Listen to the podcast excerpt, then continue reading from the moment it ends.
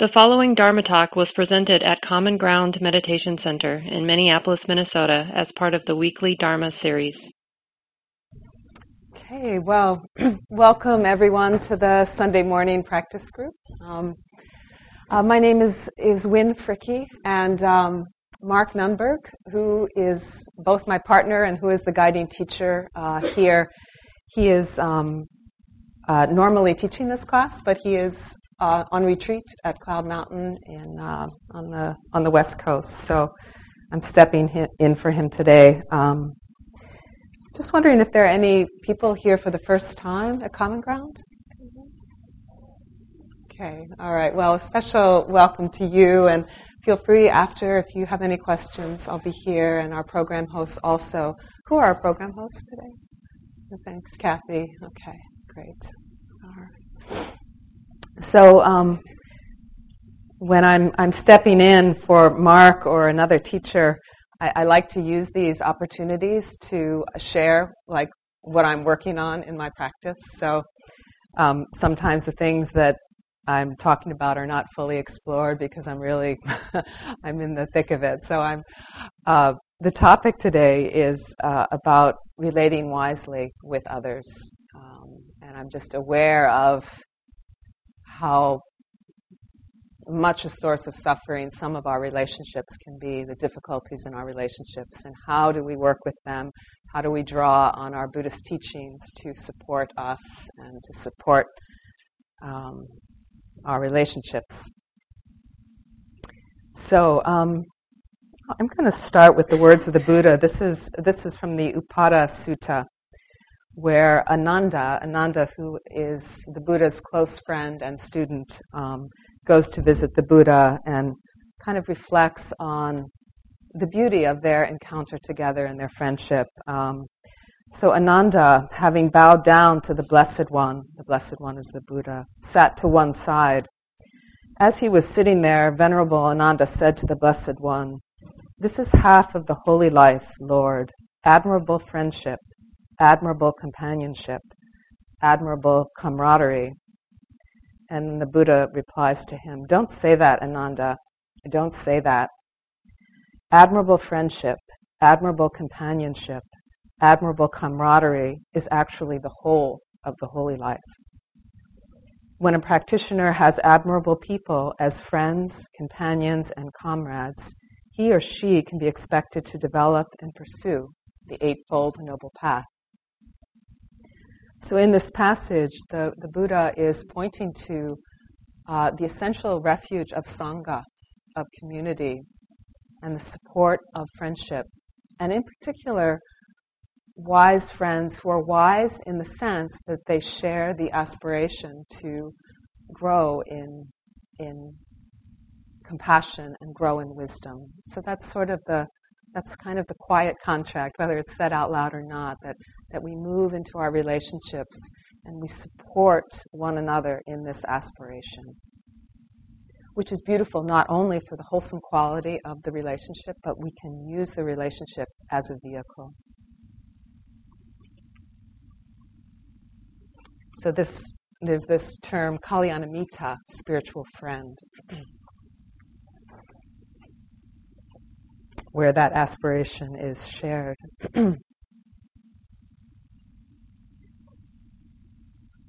So um, there are two broad uh, sort of paths, uh, disciplines within our Buddhist practice, right? So we have the practices of the heart, the Brahma Viharas, the cultivation of what's considered the divine abodes, um, the dwelling place of the gods that have immeasurable capacity for love and kindness. So we have our, our practices of the heart, and then we have our practices of wisdom um, our practice of vipassana, of insight, of precise seeing uh, of our experience. And they're considered two wings of awakening, right? So freedom, awakening, is one bird.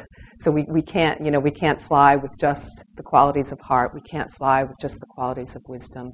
And they are, in fact, intimately interwoven.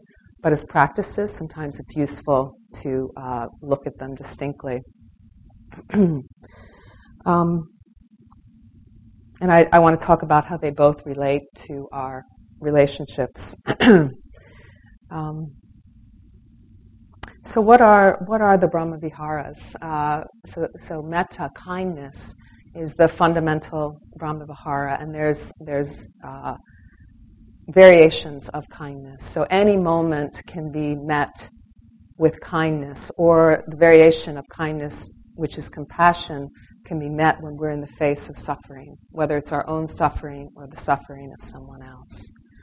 Or when we meet someone, a being that is feeling joy, that has met some success, we can have the quality of appreciative joy, where instead of, meet, instead of seeing that success with a kind of jealousy, that the, the heart opens and appreciates with gladness the success of this being.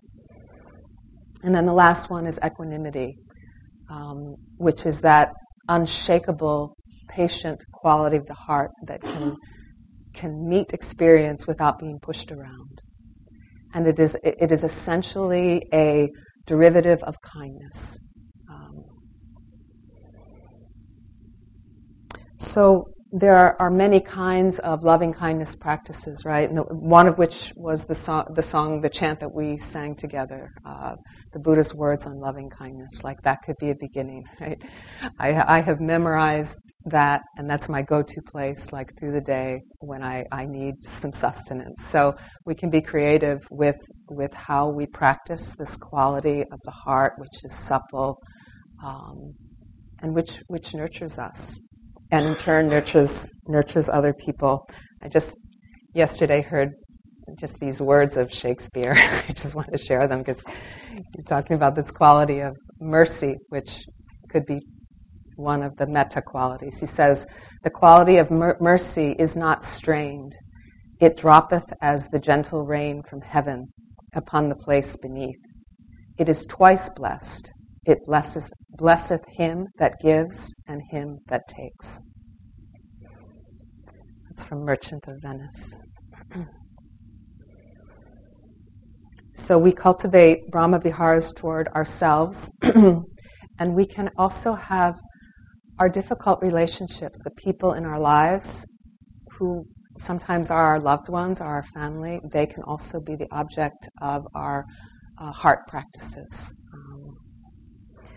And and I and I just want to say, I think notably in this culture, I think there there is such uh, there are such habits of um, feeling unworthy, you know, kind of self hatred that can be really soft and underneath, or they can be really loud.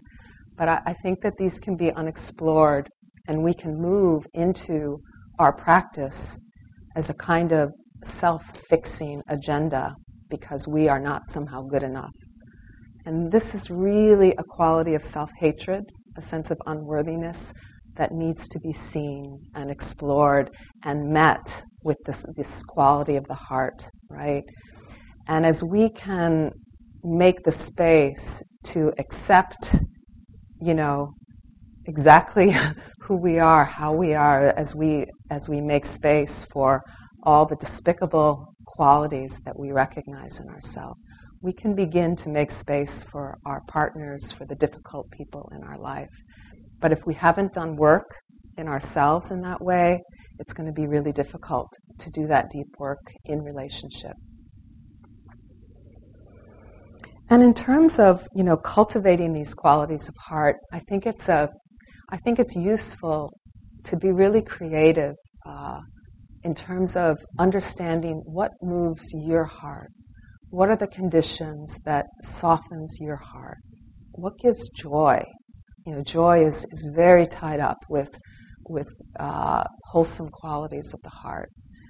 I was in yoga class the other day, and um, you know, and I, I, yoga is a real discipline of mine, and I, I approach it with a lot of devotion and wholehearted attention, and um, uh, you know, I, I really like it as a practice. And but as I was practicing the other day, the instructor she put on she put on this music, and it was like this Scandinavian folk song. I don't know what it was, but it was so sweet. You know, it was like I was like, oh, I, I just, I just love this kind of music, you know. And I noticed immediately in my practice, uh, there was just like, like cream moving from the heart into the body, this sort of effusive joy that was a response to this music. And it illuminated all the hardness and sort of unnecessary striving that was kind of happening that I hadn't seen. So there was this quality of heart that just, I just, just made everything, um, it felt wholesome. This is, this is what yoga needs to be. You know, it's like that clarity uh, became apparent to me and just in that moment. So, you know, what, what is it that moves your heart, you know, that kind of, because when we're happy, when we're kind of rest, rested in that joy, that becomes the lens, right? That becomes the lens. Uh, and, and we're so much more able to meet what's difficult when we're grounded, when we're anchored in that. This is another passage from the Buddha where he approaches his uh, student Anuruddha and the small community that Anuruddha has been living in. And the Buddha says to him, Anuruddha, I hope that you are living in concord, blending like milk and water, viewing each other with kindly eyes. I hope, Anuruddha, um, that you are all living with mutual appreciation, without disputing, blending like milk and water, viewing each other with kindly eyes. Surely, Venerable Sir, we are living in concord, with mutual appreciation, without disputing, blending like milk and water, viewing each other with kindly eyes. But Anuruddha, how do you live thus? And Anuruddha answers the Buddha, Venerable Sir, as to that, I think thus, it is a gain for me, it is a great gain for me that I am living with such companions in the holy life. I maintain bodily acts of loving kindness towards those venerable ones, both openly and privately. I maintain verbal acts of loving kindness toward them both, openly and privately. I maintain mental acts of loving kindness toward them both, openly and privately. I consider, why should I not set aside what I wish to do and do what these venerable ones wish to do? Then I set aside what I wish to do and do what these venerable ones wish to do. We are different in body, venerable sir, but one in mind. So this seems like a rarity, right? I mean, um, it's a little paradise in, in, in this passage of, of living in concord. Um, so, but I think it's, it's beautiful to set the intention, like uh, set the intention to meet our moments with kindness. And it's important because it becomes a way to understand how the heart is not kind, right? It, it, it illuminates the parts of ourselves that need to be seen. So that's why it, that's why that intention is really essential. And I think of it as like in this world, this is essential work and it's warrior work. It's warrior work because mostly that's what you find, or at least that's what I find. You know, when I, I'm intending to be one of those qualities, I'm uh, intending to be equanimous, I'm intending not to be jealous but appreciative of someone's success, I'm intending to meet the suffering with compassion instead of hatred. But often, what do I see? Often I see a hatred, or I see a contempt, or I see petty parts of myself. And it's really an invitation to investigate and see clearly. Gladly, right? Gladly. I'm glad that I see that, right? Because th- those forces rule. They rule our lives, you know. So, so we can be grateful when we, when we see them.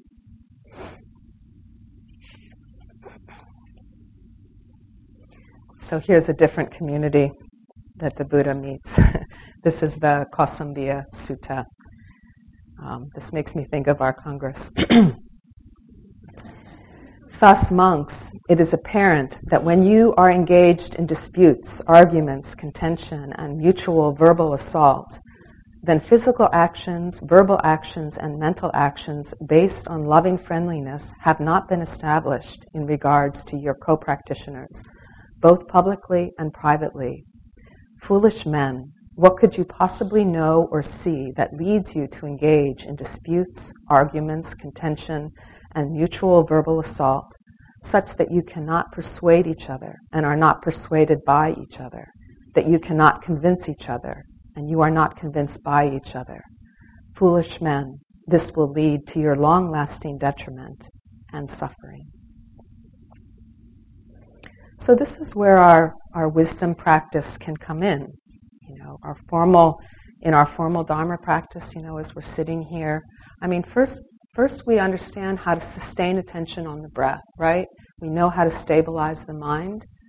So when, when, we, when we have that practice, then we can move into understanding our anger, right? Understanding all the ways that we cling, understanding our wounds, right? This is much much more slippery, right?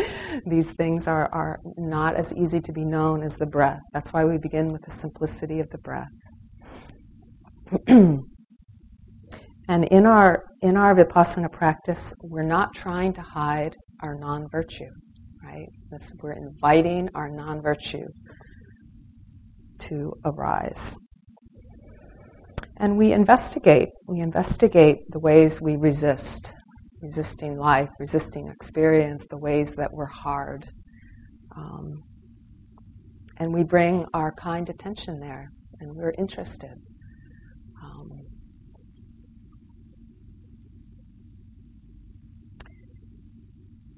and so we can um, we can notice also. I mean, this is where our I, and, and for me, most intimate relationships where where regularly we might feel resistance, we might feel hardening, we might feel the patterns that we get stuck in with our partners, right? So we can also use that as an object of investigation. It's important that we use that as an ob- object of investigation. So there's like two prongs to the work, right? We we we investigate it in our seclusion, in the, just the in our own hearts, and it's activated in in partnership. And sometimes it's not active it's only activated within relationships. So partly that's why our relationships are, are so essential. They reveal parts of ourselves that we might not otherwise come to know.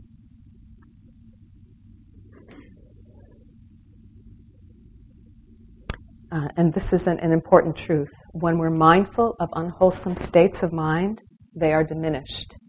When we're mindful of wholesome states of mind they grow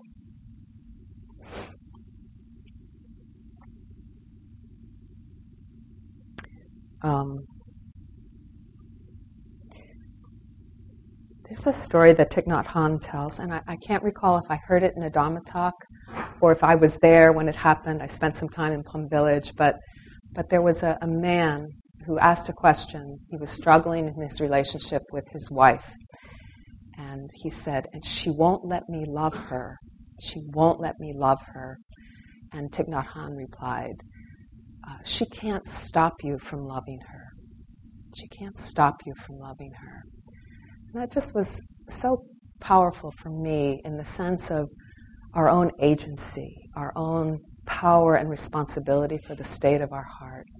You know, otherwise, there's that Jean Paul Sartre quote, hell is other people.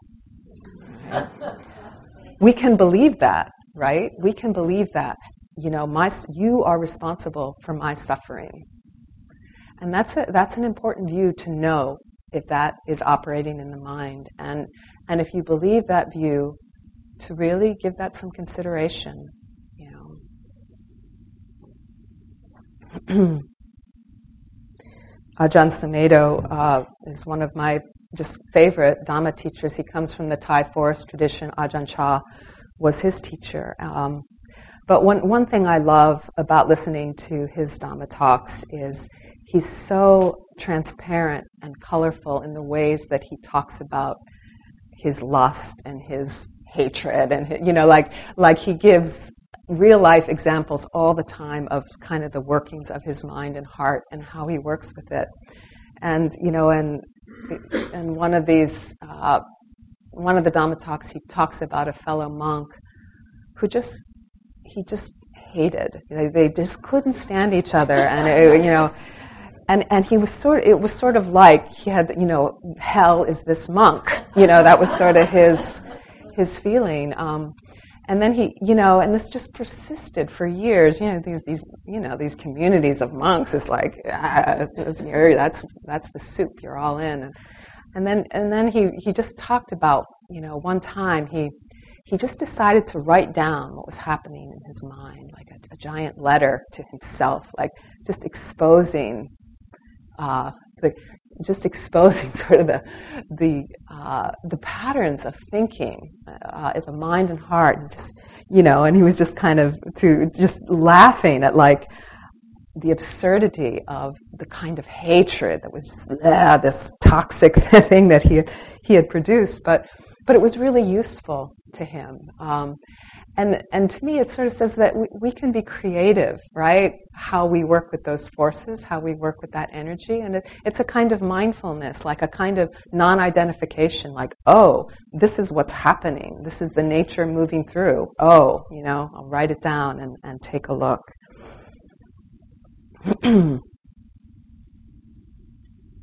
so there's that useful acronym that um, we've used a lot in, in these spaces. This is, uh, was first coined by Michele McDonald about 20 years ago. So, so RAIN, R-A-I-N, right? And I'll just say, I'll say what they each represent. So RAIN, um, and this is kind of our vipassana practice, right? Whether whether we're seated or whether we're moving through the world, rain, R, we recognize what's happening. It's just like a naming, very simple. This is what's happening.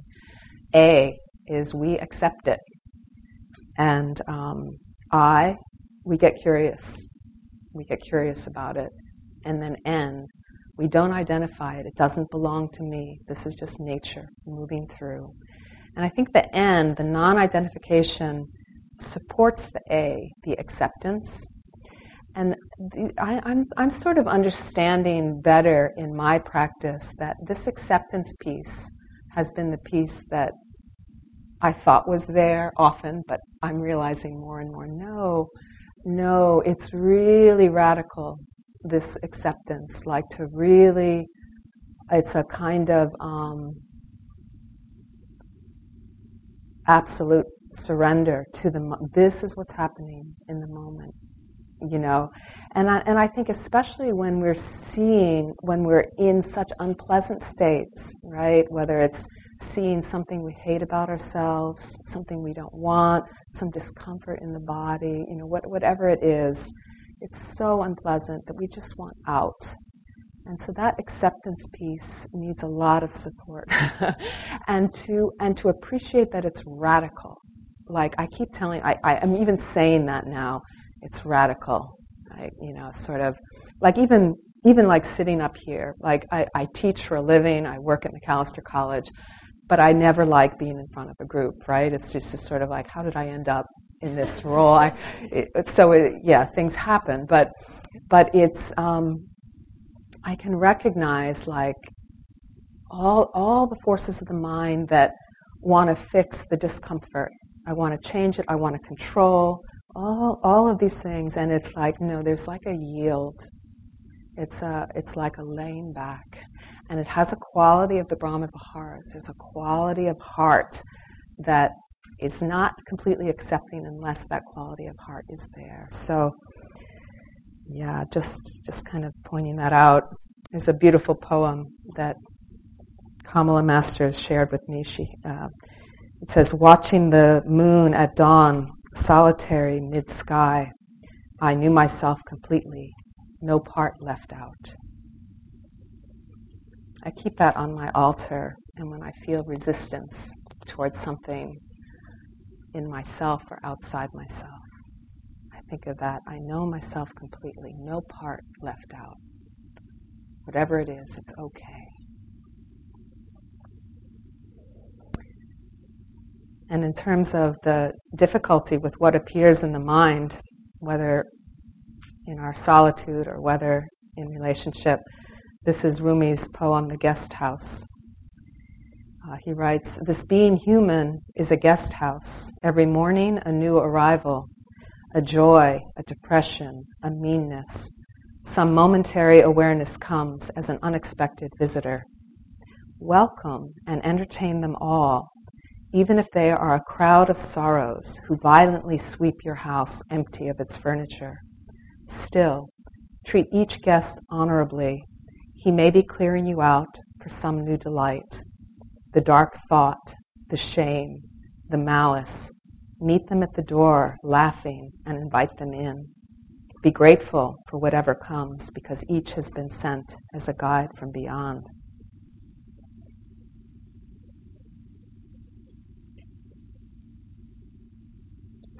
So we can also um, we can also direct rain toward those relationships, right? Like I notice, you know, sometimes I'll, I'll do this purposefully. Like well, Mark will come in the door. It's like, okay, recognize, you know, Mark's come in the door. How how's he doing? You know, uh, you know. So I kind of feel out. Okay, is he is he irritable? Is he like buoyant? Oh, you know, and and accept, right? This is what's appearing. Investigate you know, oh, maybe the talk didn't go so well, maybe, you know, like what, whatever the question might be. So, and, and this is, this is all perceptions, it's all inquiry, it's just, but, but there's a tension there, right? I'm sort of, I'm attending. And then non-identification. So if he, if he comes in a state that is not what I welcome, like, I wish you were friendly right now, or I wish you were, you know, whatever it might, my demand might be, there can be that uh, non-identification right? Just like I might be standing here with impatience moving through me. It's like, so whatever irritability or quietness, whatever it might be, uh, it's, it's, his, it's, it's its own force of nature, right? Like this is, these are movements of nature without a hub, either in me or in him. And so it's just like resting in that wisdom and not demanding more from the moment, you know in that moment, right? The next moment is a new moment. so there's this uh, important value of mindful presence. Um, and how can we love without being present? Like that's a really important question, and especially in our busy lives, I feel like it's a it's unhealthy how busy we are a Chinese character for uh, busy, busyness is heart killing. And so it's like, yeah, just how do we show up? How do we show up? I was in this uh, very powerful uh, retreat, sort of investigating the self in terms of the creative process, in terms of art, uh, with Marcia Rose. So we were art making actually in different modes, but but in the first part of the retreat, we were drawing and we were you know, practicing mindful drawing and and like for one morning uh, we had to just choose this little thing in nature. Like I, I chose a part of the bark of a tree that was about that big. So everyone was supposed to just find something really small, and then you know we would just we would just not even look at the paper, just drawing again and again all the contours, all the bits of whatever that we were seeing, sort of training the eye and. And then, then Marcia said, you know, use your pencil as though you're caressing the thing, right? And so I thought that was beautiful instruction. Right? It's sort of this. And so we spent hours, right, on this like little individual thing. Um, but I noticed the quality of wonder that developed toward this little few square inches of bark, right? It became amazing to me, you know, that, that connection, that study. Um, and then forevermore during the retreat, I'd pass that tree and, oh, you know, that was like my bark, something like that. And so just, just appreciating this power of the heart with what it connects with, this power of love and appreciation when, when we connect, you know, like our, our cat bear, our cat bear came from the, he was on the compost heap at Prairie Farm, the retreat center in Wisconsin, and um, he showed up out of nowhere, starving, right, filled with ticks, kind of awful. He was just in awful shape. And Mark was on a solitary retreat out there, and this cat started to follow him on his walking meditations through the woods, up and down the driveway, you know, and how, like meow, meow, meow, meow. And when Mark was sleeping at night, you know, in the, you know, and the, the cat just stood outside the door cried and cried and cried. And, and I, it took four days. I think it was working Mark, Mark's heart over. And he finally called. He said, Bring the cat carrier. You know, there's a no kill shelter close by. Let, we just have to do something about this cat. And to make a long story short, you know, story short, we, I brought the cat home, right? it's now our cat. But I, but there was a funny moment, like when I, because because our other cat had just died. I was wanting a new cat, right? It was like, you know, whatever. And uh, but this cat was a burly cat. This cat was an assertive football player, you know. and I was like, that's not the cat I wanted, you know. It's like my old cat Sumi, you know, she was like a brush painting, a mystery, this this beauty, you know, whatever. But but I knew, you know, I knew this quality, you know, like I just need to have this cat just by proximity, have him close, and, and that love and appreciation uh, will develop. And that's, you know, exactly what happened. So that initial, like, ah, you know, I didn't trust that. I didn't trust that. I knew better than to kind of trust that. And so, so yeah, just this quality of mindful presence uh, within our relationships. Um, and I could say much more about that. I'm going to end with the, these words by Norman Fischer because I think they're really important. Um, and this has to do with the quality of listening. Uh, Norman Fischer, he's a Zen abbot. he says, To truly listen is to shed as much as possible all of your protective mechanisms, at least for the time of listening. To listen is to be willing to simply be present with what you hear without trying to figure it out or control it. To listen is to be receptive. To do that, you have to be honest with yourself. You have to be aware of and accepting of your preconceptions, desires, and delusions, all that prevents you from listening. You also have to be willing to put these preconceptions, desires, and delusions aside so that you can hear what the speaker is saying for what it is, because truly listening requires that you do this. Listening is dangerous. It might cause you to hear something you don't like, to consider its validity, and to think something you never thought before, or to feel something you never felt before and perhaps never wanted to feel. This feeling might make something happen within you that never happened before. This is the risk of listening. But listening, however dangerous, is a necessity. If you want to stay open to life and to change, you have to listen. To listen is to accord respect. When your mind is occupied, usually unconsciously, with your own thoughts, plans, strategies, and defenses, you are not listening. And when you're not listening, you're not according to respect. The speaker knows this and reacts accordingly.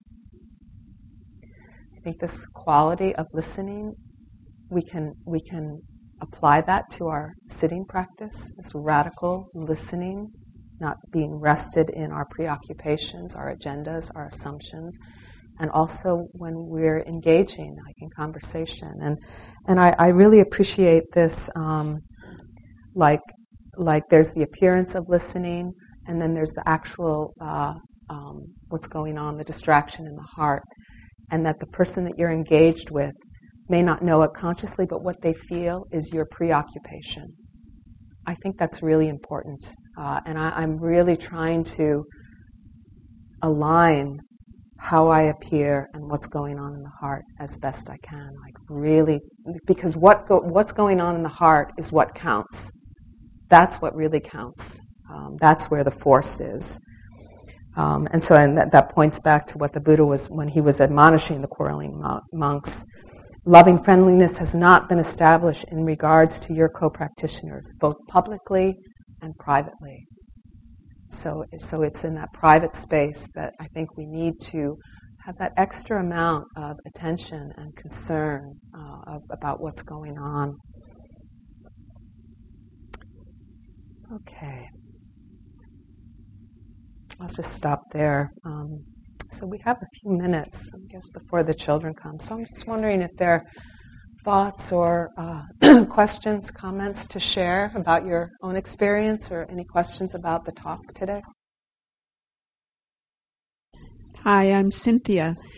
Um, I understand the f- three of the aspects of RAIN really well, but mm. I'm wondering if you could talk a little bit more about investigation mm. and being curious and different examples of that.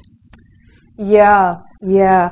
I mean, this this was a, really an important um, change in, in my practice and in my experience when uh, I I used to um, be a performer in the very beginning of my career.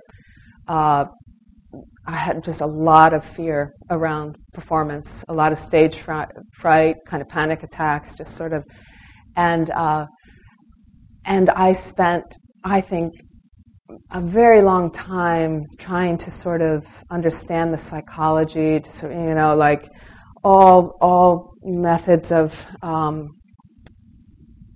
but but the insight was that I, I couldn't I couldn't uh, think my way out of it. uh, that there was a tangle that needed to be untangled in a different way. And the first step was to radically accept it and I could radically accept it because it got so big that it, it made me go, what is going on? You know, like that was really like, what? The, the curiosity got bigger than the phenomenon. Like, like, and, and that what is what brought me to the cushion. Uh, it was what got me started.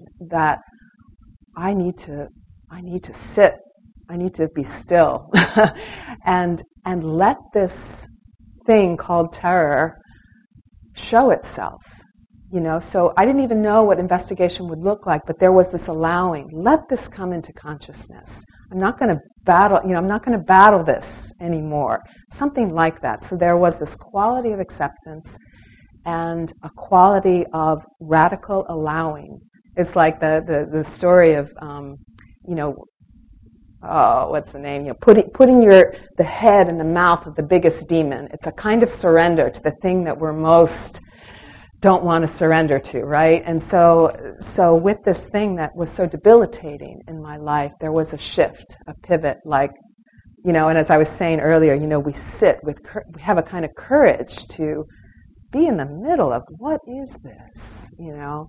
And so, in, in the investigation, you know, there's five aggregates, right? Five ways of of uh, uh, I don't know how to say it that that make up who we are, right? There's the bodily experience. So just even, you know, terror. What? How does it manifest in the body, moment to moment? What is it in the gut? What is it in the throat?